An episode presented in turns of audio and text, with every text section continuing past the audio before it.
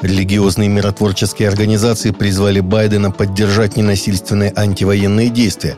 Как национальные религиозные организации и лидеры, мы призываем вас творчески подумать о том, как положить конец этой катастрофе, а не поддерживать ее путем насилия и эскалации – Война в Украине – это духовная, человеческая и экологическая катастрофа. Мы не смогли создать социальные условия для предотвращения крупномасштабного насилия. Мы не смогли вырваться из цикла угроз, обвинений и возмездия, который усиливает враждебность и недоверие. Мы не смогли признать соответствующие коренные причины и признать ответственность за причиненный вред ключевых заинтересованных сторон – мы не смогли применить дипломатию, ориентированную на достоинство и человеческие потребности ключевых заинтересованных сторон с готовностью идти на компромисс и сосредоточиться на спасении жизни.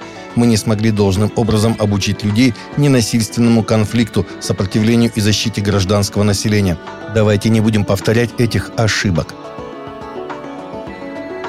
Всеукраинский совет церквей и религиозных организаций призвал российских религиозных деятелей, независимо от конфессиональной принадлежности, обратиться с публичными и непубличными просьбами к российским властям об организации эвакуации из Азов стали мирных жителей и раненых украинских военных.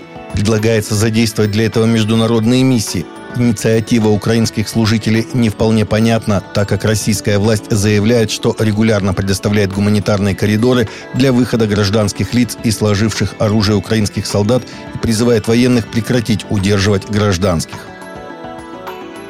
селе Голубковское Алапаевского района Свердловской области на реставрируемый храм Вознесения Господня установили новый купол с буквой «З».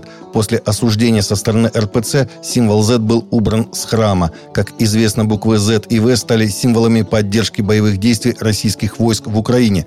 В Русской Православной Церкви отметили, что активисты не согласовывали свои планы с епархией, сообщил секретарь епархиального управления Иерей Дмитрий Емщиков. Никакой другой символики, кроме христианской, на храмах быть не должно, заявляют в РПЦ.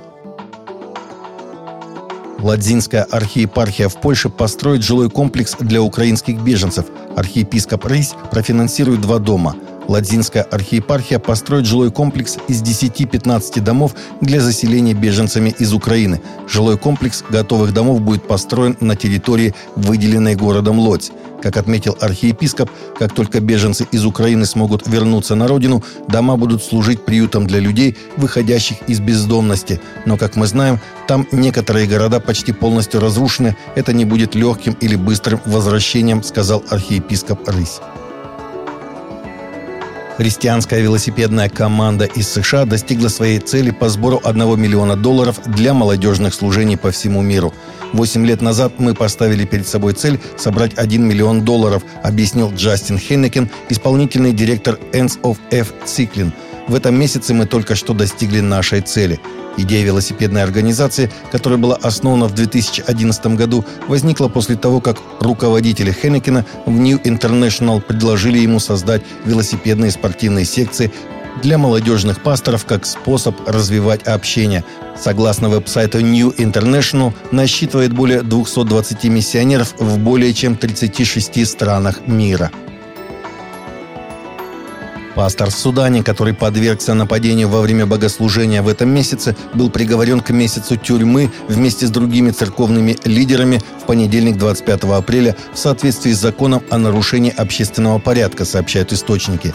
Во время богослужения в Суданской церкви Христа в Аль-Ах-Абдале три мусульманских экстремиста 10 апреля нарушили богослужение и напали на трех христиан – Христианское население Судана оценивается в 2 миллиона или 4,5% от населения более чем 43 миллиона в целом в этой стране. Итало-китайская теологическая семинария была открыта 12 апреля этого года в Риме. На открытии присутствовали около 300 человек, многие представители китайских церквей в Италии и некоторые из других европейских стран, а также около 30 итальянских гостей.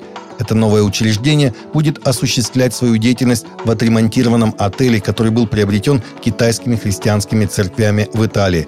Здание расположено в районе университета Тор-Вергата – по словам руководства семинарии, цель семинарии будет воспитание новых поколений служителей Евангелия для китайских церквей в Италии и Европе и поощрение евангельской работы. Таковы наши новости. На сегодня новости взяты из открытых источников. Всегда молитесь о полученной информации и молитесь о Божьем мире для всех и каждого.